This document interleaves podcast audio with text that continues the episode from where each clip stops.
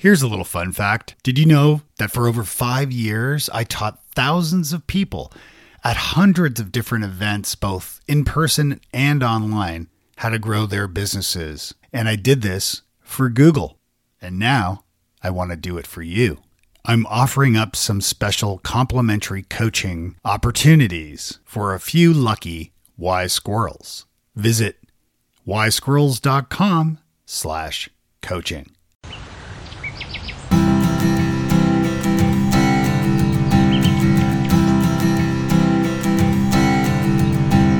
Welcome to Wise Squirrels, the podcast for late diagnosed adults with ADHD. I'm your host, Dave Delaney. Happy 2024. We made it. We made it into a new year, and I'm excited about where things are going with Wise Squirrels. One of the things about doing a podcast is you're putting yourself out there, you're creating content, and you're hoping it resonates with folks. And yes, behind the scenes, you can see the number of downloads of episodes, and one can assume and hope that people are actually listening to those downloads. But what really matters most to me is receiving feedback from you. And that can be by visiting wisesquirrels.com and leaving a comment. It can be recording an audio comment and submitting it to me. And there's a link on the website to do that or even just emailing me hello at wisesquirrels.com. And leaving a public review is another wonderful way of letting me know that you're enjoying the show. But I really do want to hear from you. I would really love to know what you think of the show and also any feedback. Are there guests you'd like to hear on the show? Are there questions you have that you'd like me to ask my guests?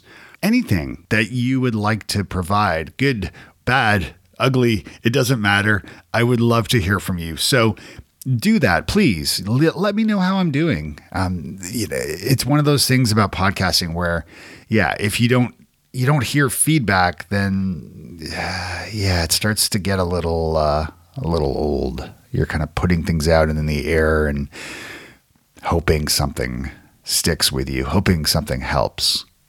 Today, I'm speaking with Dr. Cristina Louk, a PhD in clinical psychology and licensed mental health counselor in Washington, specializing in ADHD focused psychotherapy, hypnotherapy, and coaching for women at her private practice, peacehumanistic.com.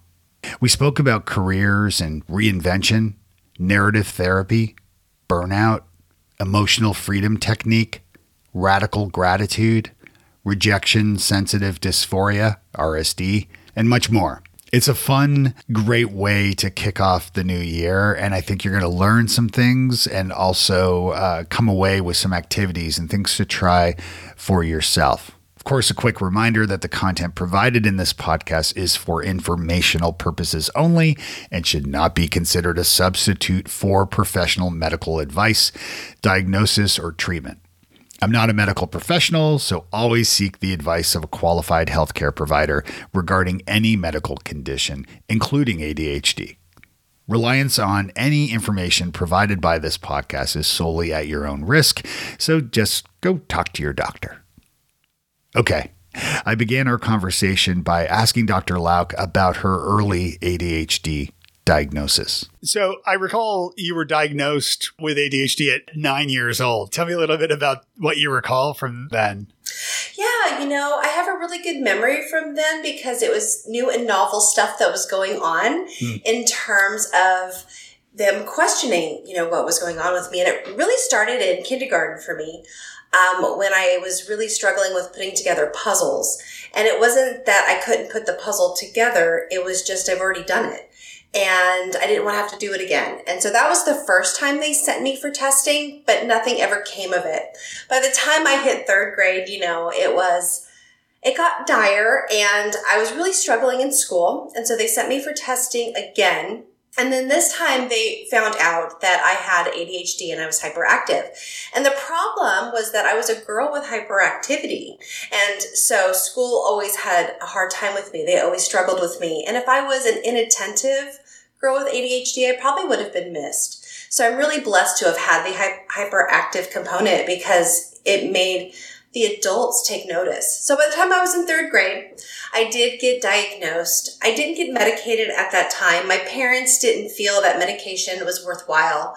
School was happy and satisfied that I was diagnosed, but they really didn't do any accommodations for me other than moving me up a reading level. So I was kind of on my own um, to fend for myself with my ADHD. So I remember a lot of that time just because it was stuff that was going on and it was exciting and what's what's wrong with Cristina and um, all that attention on me and so I, I learned pretty early on that I had ADHD. And it's interesting too that you know the more that I speak to to guests for the podcast and and you know other folks who work in the in the medical field or, or coaches and things like that and you know with a obviously with a focus on ADHD is is how how creative uh, ADHDers are, of you know, fellow wise squirrels.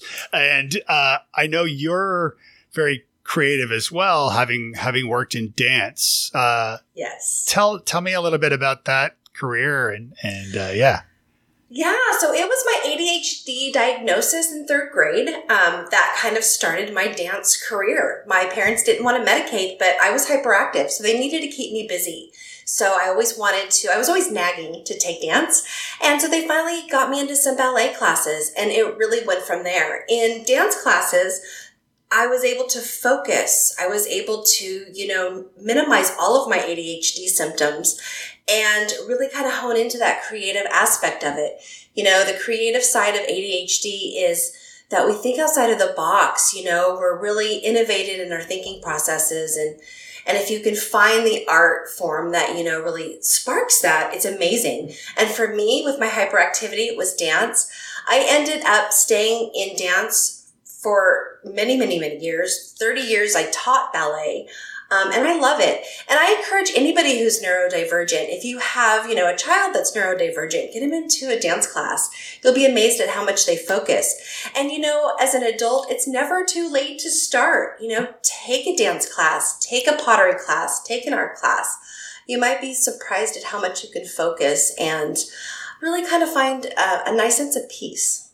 Do you find that, you know, as folks get older and lives get busier with, you know, parenting and, and business and all the things that these more creative artistic endeavors kind of fall fall to the wayside. Do you, do, do you find that in, in, in, the people that you come across and, and converse I do. with? Yeah. Yeah. You know, a lot of adults with ADHD, we get stuck in ruts, uh, especially if you were diagnosed later. You know, we, when you're diagnosed later, you, you tend to feel that you have these unsurmounting problems um, and there's something wrong with you. You know you don't realize that it's just um, you know a, a neurodevelopmental um, the neurodevelopmental side of you.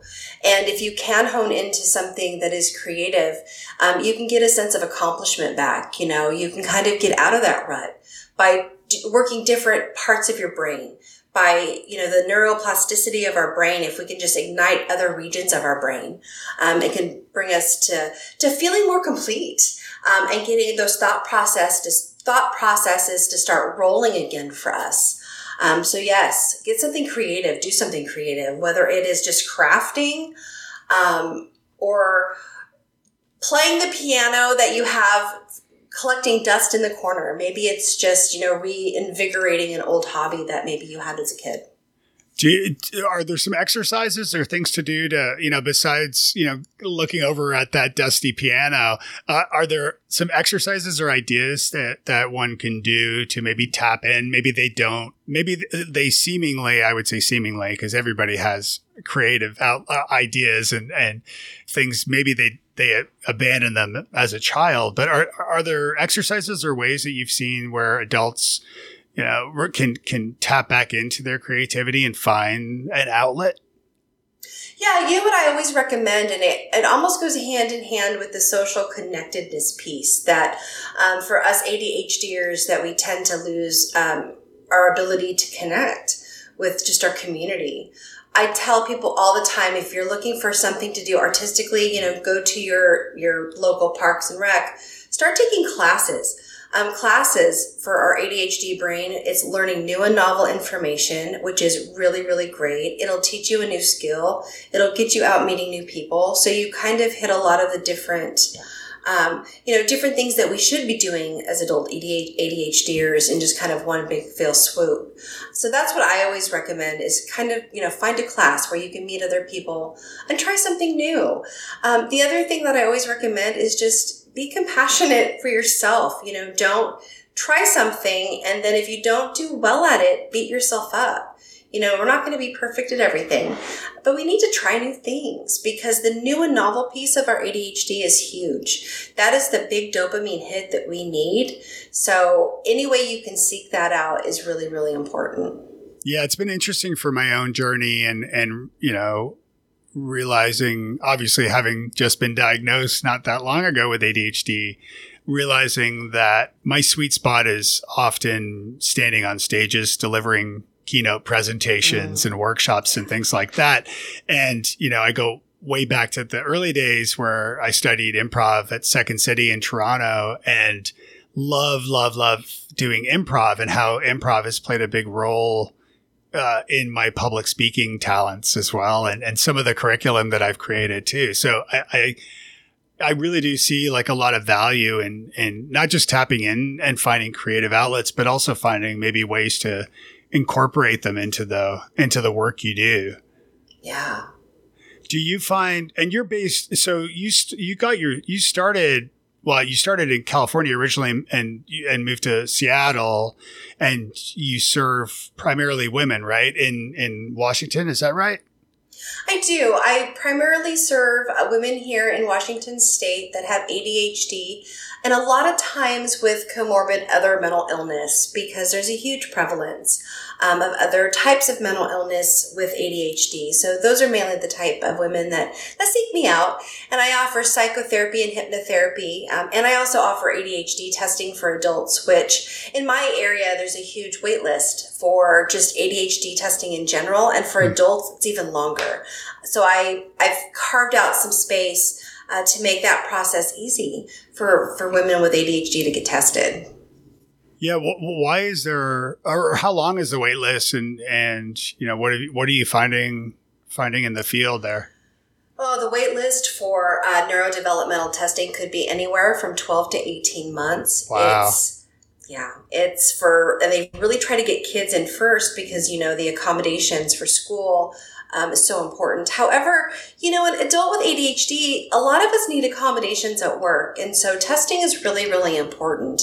Sometimes just changing some, some structure at work can take you from feeling like you're constantly underwater to actually making you feel that you're getting your work done and finding some successes. So, I, I, encourage anybody who's thinking that they have ADHD to get tested because and get tested from a source that is going to give you a report that gives you accommodation suggestions mm. and not just one that is ready to prescribe you medication. Mm. I hmm. mean, that's great too, but you also need those accommodations because what if changing one thing at work can make or break, you know, your career? So that kind of stuff is important. I want people with ADHD, adults with ADHD to know that that's out there for them, that they can actually get those accommodations at work. What are some examples of, of those accommodations that you've seen?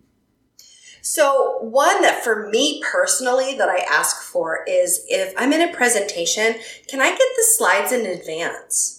Because if I have them in advance and I can kind of review them, then I'm not overwhelmed in the moment and I have a better idea of what the presentation is going to entail. And then if I can have them in front of me, so I can then, you know, check back with the slide um, that I have instead of having to constantly bounce from the, the screen to the person. Uh, for a lot of people with ADHD, that could be environmentally, um, the stimulus could be a little too much. So for me, that would be a big one. Some people need to have real strict deadlines you know, a lot of these companies, these tech companies like to have more of the loosey goosey, you know, no, for ADHD, we need to have a deadline. So I, we sometimes have to tell a supervisor, you need to give me five o'clock on Friday. Um, instead of, oh, when it gets done, that doesn't work for us. We need to be, you know, held accountable. Um, so those are just two. Uh, really a big important ones. And one, another one that is a good one is for people that are hyperactive and sitting for long periods of time is challenging, asking for more breaks. Um, if it's a meeting that's four hours long, well, can I stand? You know, there's there's certain things we can ask for, and oftentimes employers want to give it to you know give you these accommodations. Mm, yeah, those, those are great, great suggestions for sure. Great examples. Um, uh, what what about what about as far as like if you have been diagnosed with ADHD, um, how do you how do you communicate that at work in order to make sure that those accommodations are even being considered? Yeah, um, it could be you know you, you first really need to know the climate and the culture of your employer and the work environment. I, I tell people always first, you know, ask around uh, because some employers might hold it against you. You mm. know, it's still out there, and I don't want you know to tell you that every employer is going to bow down to an accommodation. So ask around. Most employers are more than happy to help and and and accommodate you. So if you think that this is going to work for your employer, go into human resources with your note of accommodations because they're going to want to see that you, you medically need these accommodations. So you'll have your testing uh, report. You just give that to the employer and they can look over those accommodations and then see which ones that they can actually do. They're not going to be able to do all of it, but they might be able to do one or two things. And it's from that list that comes from a clinician that really gives specifics and guidance to the human resource department. And then once you can get that on record, then if your main supervisor uh, is struggling to accommodate that, you can always back go back to human resources, and then they can advocate for you. Yeah, that's great. That's that's excellent. What about Peace Humanist? Uh, I know that's your business. Tell me about that.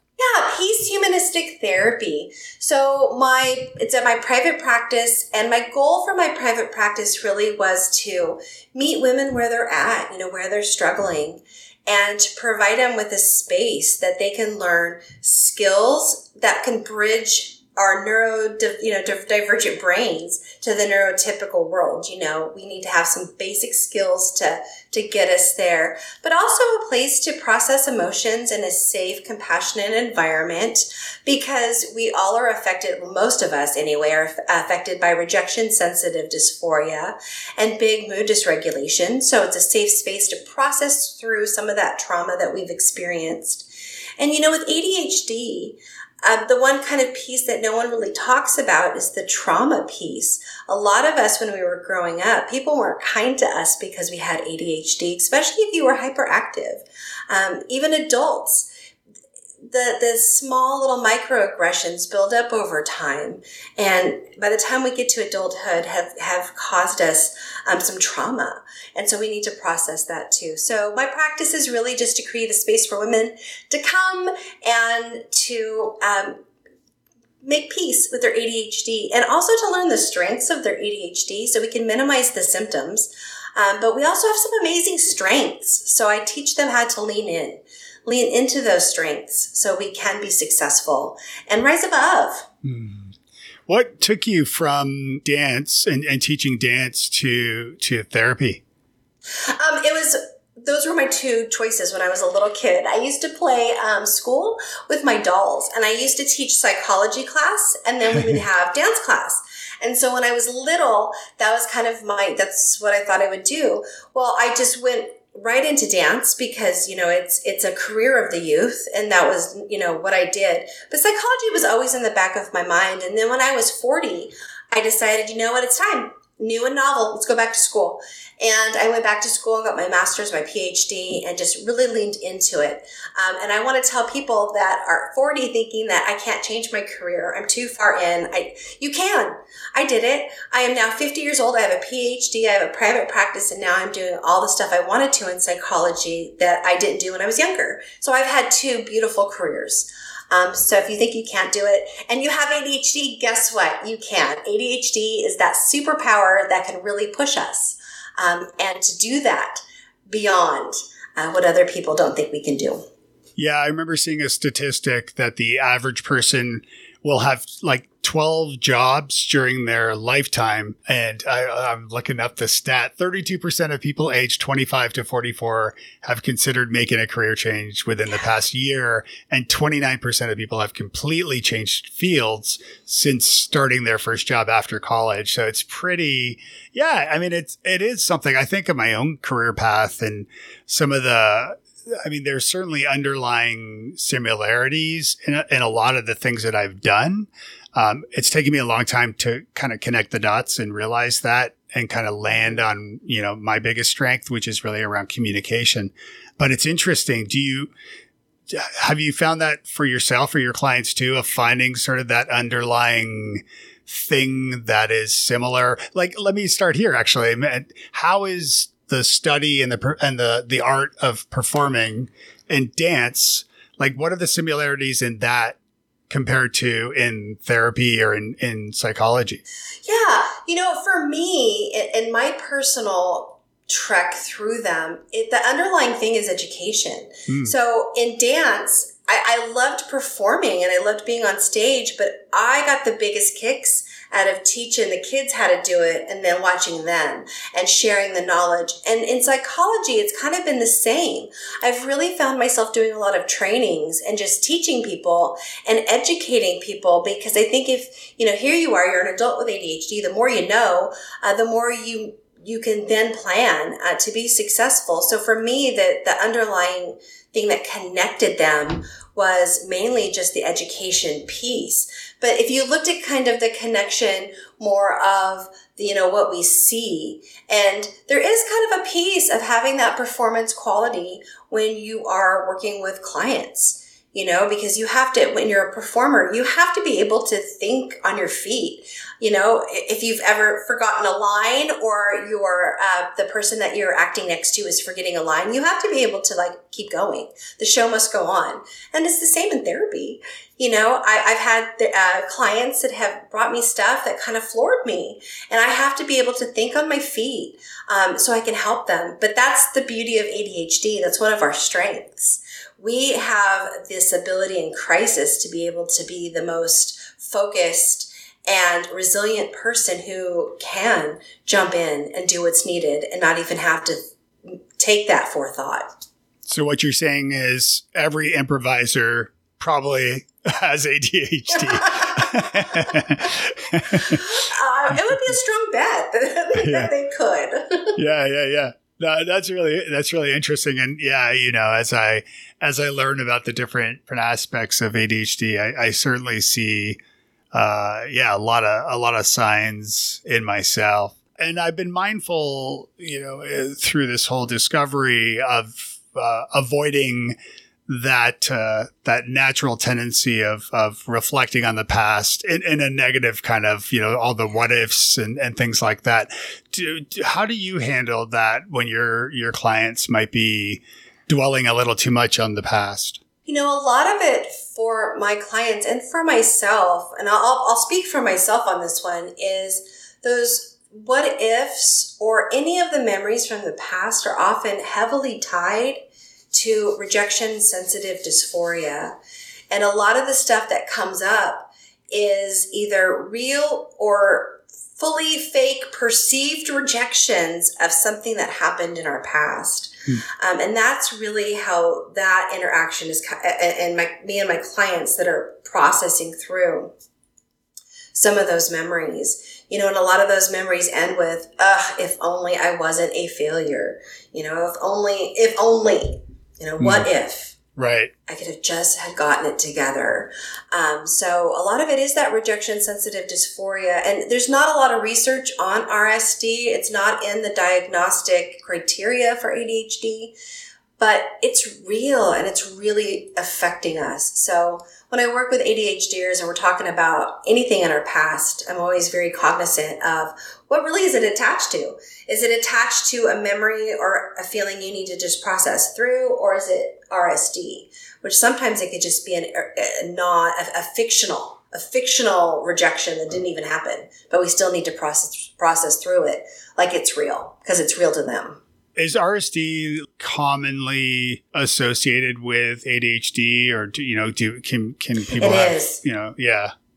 Yeah, it is uh, commonly with people with ADHD. I have where I, I have seen it um, with other diagnoses. Um, I would like to see more research on RSD and the prevalence with um, ADHD in you know particular, but just in my you know grassroots anecdotal evidence, um, I, I, I don't think I've met anybody with ADHD that once I've explained what RSD is haven't endorsed having it. Um, so it's it's out there, and we do need to be talking about it more because it's pretty it's pretty devastating. What are some of the like the outward signs of RSD? Yeah. Um, so here's an, an example would be like, say something happened to you when you were like in the fourth grade. Um, and, and your memory of it was um, that you were rejected by what you, who you thought was a friend. And all of a sudden now you're 55, 60 years old and you wake up in the middle of the night and all you can think of is that incident. Hmm. And for the next three days, you're going to think of that incident, think about how you're a failure, how you were rejected, and you're going to spiral down. And all of a sudden, you find you're depressed, you're, you're anxious, you're feeling all these negative feelings. You don't want to go out anywhere. You're a loser. I, I, I just, who wants to be around me? I'm going to close my curtain. So you see this almost depression kind of spiral down. Um, and then after about three days, you kind of just snap out of it and you're like, okay, and you move on. And what's weird is that memory could be totally fake. Your perception could be fake, but yet the depression you feel is real. When I get clients that come in to see me, they often say I have depression and anxiety. We, te- we test for ADHD and they have ADHD. And then over time, we realize their anxiety and depression were just from their ADHD. They weren't separate diagnosis at all. They were just what would stem from these RSD bouts that they would experience periodically. Hmm. Yeah, it's a lot to think about there. I mean, I think personally for me, um, I learned how before I was uh, diagnosed with ADHD, I, w- I learned how when you reflect too much on the, the past, it can lead to depression. And when you, when you think too much of the future, it can lead to anxiety. Mm-hmm. Of course, everybody thinks about the past naturally and you, you obviously plan for the future as well. But doing it too much, too often, negates it takes you away from focusing on the present and and really that's where the magic is are there strategies or things that you recommend for for people to help them focus more on the present and less on the past? Yes. So what I've been doing that has been working for me, and this is what I've been pushing for everybody to try. It's called radical gratitude. And when I have a memory that pops up, or one of my clients have a memory that pops up, find something to be grateful for. So let's talk again about whatever happened in fourth grade or whatever that was. Well, what did that, what good came from that? You know, are you more resilient now? Are you able to do something now you would have been able to do if you didn't have that happen to you? Like find something that you are radically grateful happened. And I find that then those memories don't come up as much because you've you've placed a positive spin on it. Now that memory is not one of rejection, maybe it's a memory of how I learned to be resilient, how I learned to be able to stand there with grace and poise. You know, whatever it is. That has really been working for me and the clients that I've been working with. Um, so it's something to try. It's a way to break free from the pain of the past so we can let it just be a memory. Because our past is there and we want those memories, those good memories, right, to bubble up every now and again.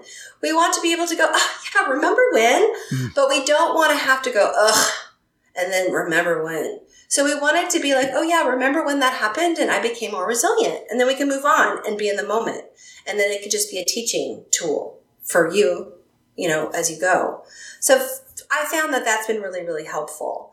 Um, another way is just to simply reframe, reframe that situation. You know, narrative therapy uh, looks at a, looks at the story that you tell, and then try to tell it from different viewpoint, or try to pick different pieces of it. And if you can do that, you'll notice that the story is more complex, and it's not as simple as just you're a failure.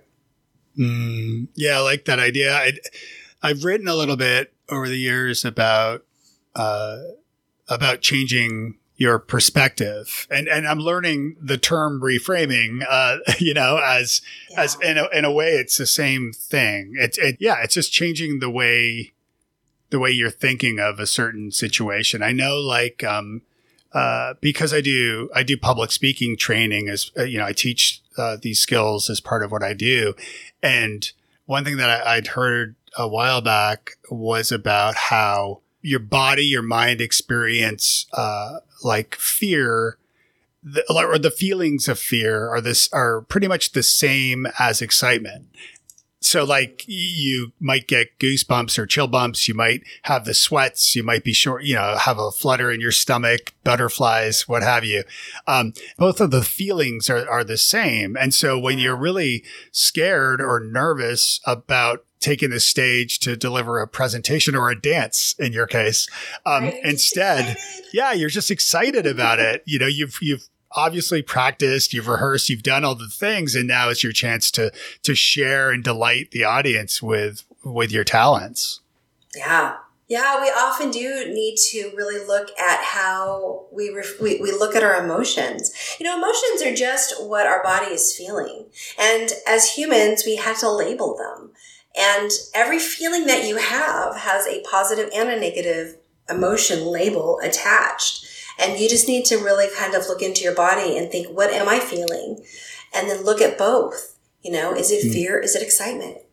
Um, because it, both could be true too. Um, but we need to not always go to the negative emotion. Yeah, it makes makes complete sense to me. I suppose it's difficult, especially not knowing to do that, right? Like, you know, yeah.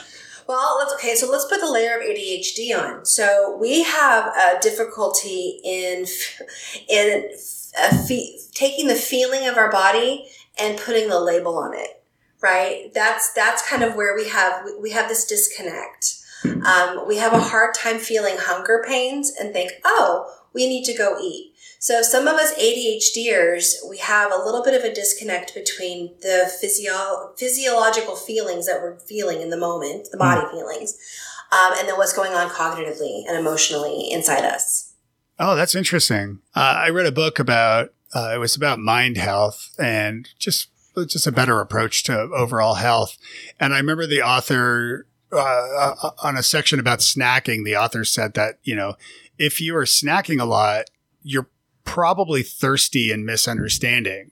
And if you were to just drink water instead of get a snack, you that would probably solve solve the problem. Uh, and and so certainly with ADHD, I had the terrible habit of not just snacking, but like finishing my wife and both my kids' meals when we would go and eat out. Like I would eat mine and then I would eat whatever was left over on their plates too.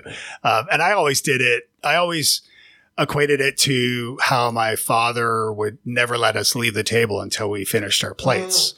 And so I would always blame him. And maybe in some respect, I probably still can, but, uh, but I always would say that like, well, you know, that's the way I was raised. We got to finish our plates and eat everything. So, um, but not without realizing that, oh, hello, ADHD. Uh, yeah, addiction and and you know overeating is is certainly part of that too, or Definitely. at least in my experience. Well, and it could also be you know this other thing that we were just talking about. The technical term for it is interoception, um, and it's that the sense that our internal state of our body, like being full. You know, maybe it is maybe it is a learned behavior, but maybe it is that you can't sense that you're full. Hmm. Hmm. That's the that, that's the ADHD component, you know. Yeah, yeah. Tell me about emotional freedom technique. What's that? Yeah, okay. So emotional freedom technique, it is based on acupressure. So we're looking now at a science that goes back, you know, 3000 years and it is the energy meridians of the body. And what's super interesting is for for the last, you know, many many centuries, the meridian system, uh, we didn't have any evidence. But evidence is coming forth in South Korea. Scientists have shown that uh, are finding evidence of this system. So it's really, really exciting that the science is finally catching up to what we've been doing for thousands of years. But emotional freedom technique uses tapping and it taps on the acupuncture pressure points and it relieves these energy blockages. And the science behind it is so incredible in people with significant and severe PTSD. We're seeing that um, people that can do EFT with survivors of, you know, um, big disasters are going in and really bringing relief. It releases um, the stress hormones. So it lowers your cortisol. I think, and don't quote me on this, but I want to say by 21%. Mm. Um, and so cortisol is that stress hormone. And if you can lower that, you can, you know, start feeling better right away. Um, I use it for myself all the time. I use it for my clients too when they're really, really experiencing a lot of crisis, distress um, when it, things have just gotten t- to the point where they feel like they can't go farther and they're going to just explode, right? Hmm. And so we just tap on these pressure points and we, you can just tell over over a, a course of maybe 15 minutes if we start the session and you say you know i am um, i am angry at a level five maybe five is the maximum by the time we're done, you might say, oh, I'm angry at a level one, right? So it really shows that we can bring down the intensity of the emotion that you're feeling and calm you down. Um, it's great. Yeah. And if you're interested in tapping, as in there's a, most people just call it tapping, you know, definitely Google it. There's a lot of videos online you can try it in the in the quietness and secretness of your house and no one knows you're doing it. Um, but you'll find a huge relief. It's great.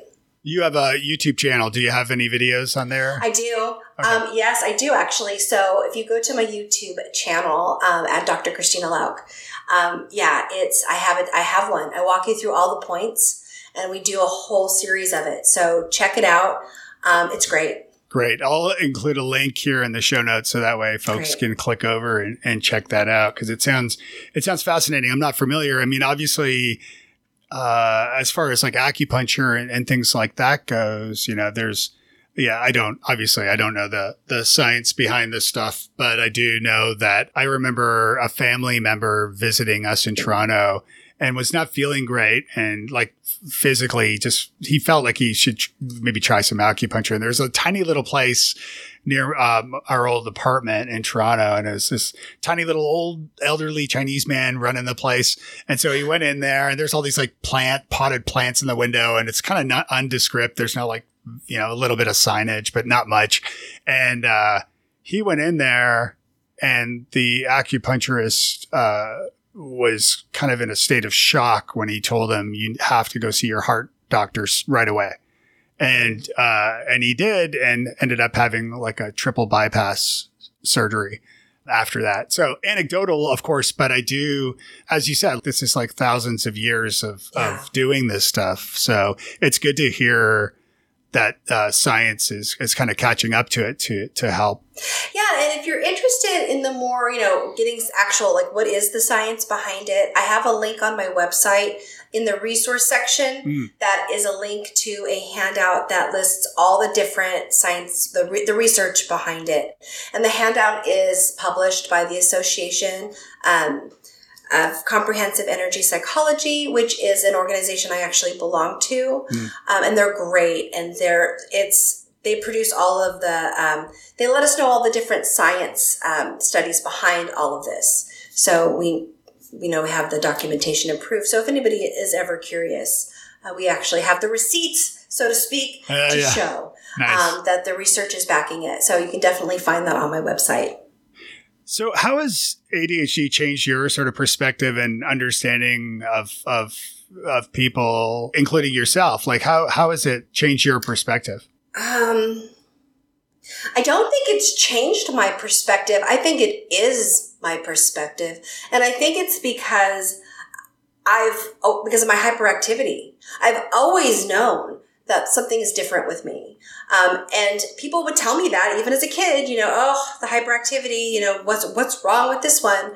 And so when I got my diagnosis, I wore it like a badge of honor. Mhm. You know, here you guys all thought I was, you know, this this horribly spoiled child who couldn't control herself. What's wrong with her? Well, this is there's nothing wrong with me. I have ADHD. Yeah. You know, it became this this whole thing that um, so my I, I wouldn't say it changed it. It is my perspective. Everything I do has been through the lens of my ADHD, and I never saw it as a detriment ever. I always saw it as something that I can do that you can't. And oh, don't you wish you had ADHD too? I mean, isn't that sad? That's really how I looked at it when I was a kid. Um, but it was. It was like I, I, I wore it with pride. Um, it wasn't really till I was an adult that I, I got that negative bias from people. Um, oh, you have ADHD. You know, I never really heard that before because as a kid, I never really let you say that to me. Um, as an adult, I became a little more, I guess, um, interested in what the other side um, had to say. Yeah. But I think that, you know, if you have ADHD, it should be the lens you look through life at, um, with, because, you know, everything we do is based on our ADHD. We are different. Um, and it's not a bad thing. I think it's a good thing. With you know the, with the the switch from ADD to ADHD, and I know there's there's been some confusion on that with that additional H for hyperactivity, and also and also even defining hyperactivity because yeah, the naughty the uh, and certainly you know traditionally with this, my understanding is that you know it's always been associated with you know naughty boys who can't sit still, and and so the hyperactivity. But even in girls, you you would imagine you know the, you could imagine the hyperactivity being shown or being displayed in certain ways. But I think as adults, uh, my understanding at least, and certainly in myself, uh, we've we've kind of find, found ways unknowingly of masking maybe some of that Mhm. hyperactivity. What what are what are you know some examples of that that you've seen, and maybe what are your thoughts on the on the big H word? Yeah. Well, you know, um, it's really, as we get to know more about this diagnosis, is really the change in the terms. And it's gone through so many different term changes over the years. And the inclusion of the the, the losing the, the ADD term and, and making it just universally ADHD, um, I think was really, really great. Um, because the hyperactivity component is in all of us. Even if you're not, I, I was physically hyperactive as a child. I was jumping out of trees. But you know, everybody with ADHD is hyperactive somewhere. You know, it might be when you are hyper focused, you can't shut up. You are talking a mile a minute. And where's that coming from? Well, I'm really excited about this topic and I really can't stop talking and blah, blah, blah, blah, right? so that's one way that it can come across as, you know, but that's hyperactivity. Another one is just being restless. I can't sit still. Um, I, I just, my legs are constantly bouncing. I'm constantly shifting in my seat. It might be the real quiet child sitting on the couch that the quiet, inattentive ADHD, and yet they're bouncing kind of a little bit, right? It's this restlessness. And then another way it can come is in racing thoughts. You know, we, we don't, might not have one thought. We have a hundred thoughts that are coming in with five different topics and they just won't shut up. And you're like, I just want to get my brain to be quiet. Well, you can sit there incredibly still and have your mind racing. Well, that's hyperactivity.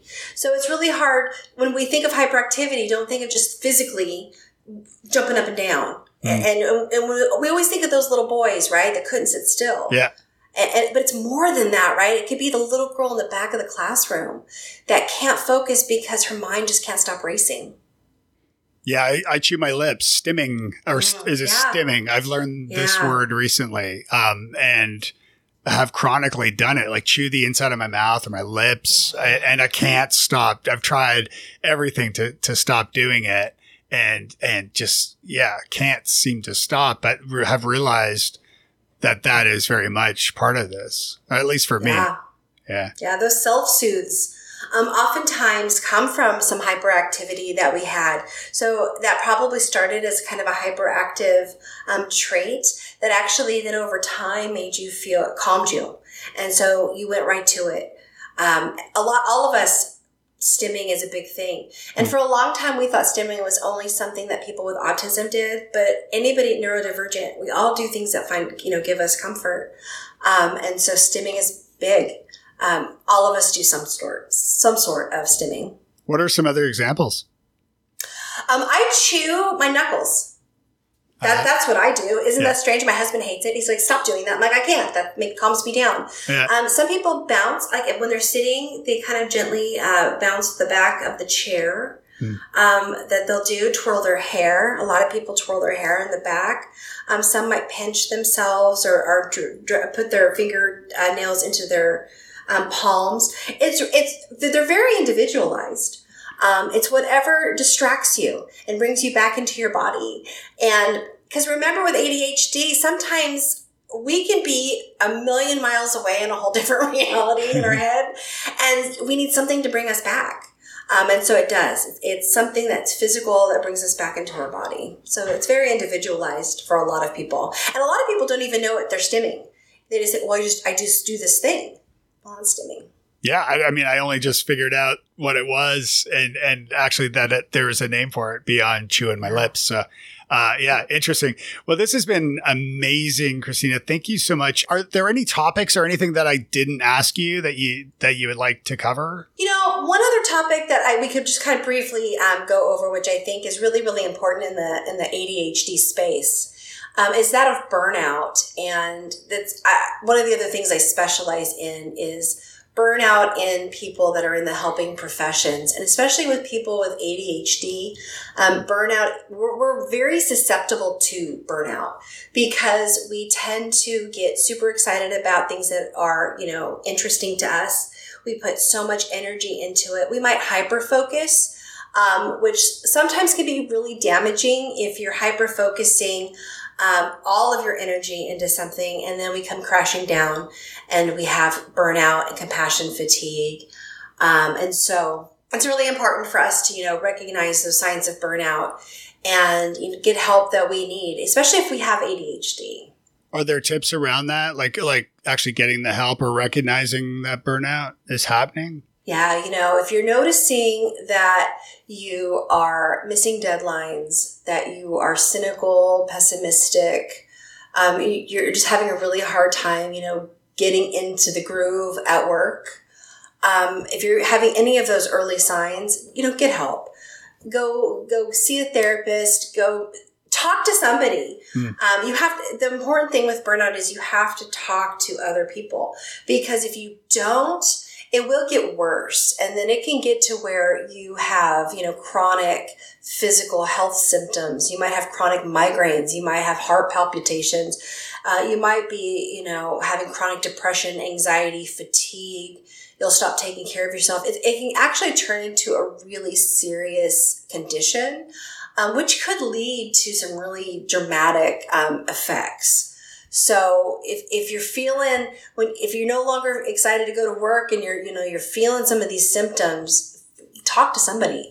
You know, talk to a friend, a colleague that you trust. See a therapist. Um, go and and find a group. I'm doing a free workshop for anybody who's interested. It's on Zoom. Hmm. Um, and it goes through like all the signs to recognize burnout. Um, I'm going to give free strategies to prevent and manage burnout and also a whole bunch of stuff to, um, to, to that, that you can create a culture of well-being at work. Um, it's a workshop that I do. I've done it at the agency. I've done it for, for a lot of people. I do it for free because it's burnout's real. Um, and we shouldn't, yeah, we need to know um, the signs and symptoms. Um, so if you're interested in that, that's on my website too. Again, it's a free workshop, no obligation, and Yeah. you will learn a ton of information. Um, even if you don't have ADHD, it's and you think you might have burnout, you know, come. Um, you'll learn some some good stuff. To that point, that was a perfect segue of me asking, uh, yeah, how can people get a hold of you? Yeah, so um, my website is peacehumanistic.com, and that's peace like the hippie, right? P E A C E. Um, dot com. So that is my website, and you can always email me as well at peacehumanistic at gmail dot com and you can always call me too uh, my business uh, peace humanistic therapy phone number is 425-276-0612 Hey, thanks for listening to Wise Squirrels. It has been amazing to share this with you. Best way to show your support for the show, leave us a review, follow the show, and share it with the people in your life. We drop new episodes every two weeks, so stay tuned for that. Plus, drop by wisesquirrels.com or click the link in the podcast description, and you'll find a lot of different resources like articles, a, an assessment, a newsletter, lots of good stuff over at wisesquirrels.com. So drop by, let me know what you think, and we'll see you next time. Take care.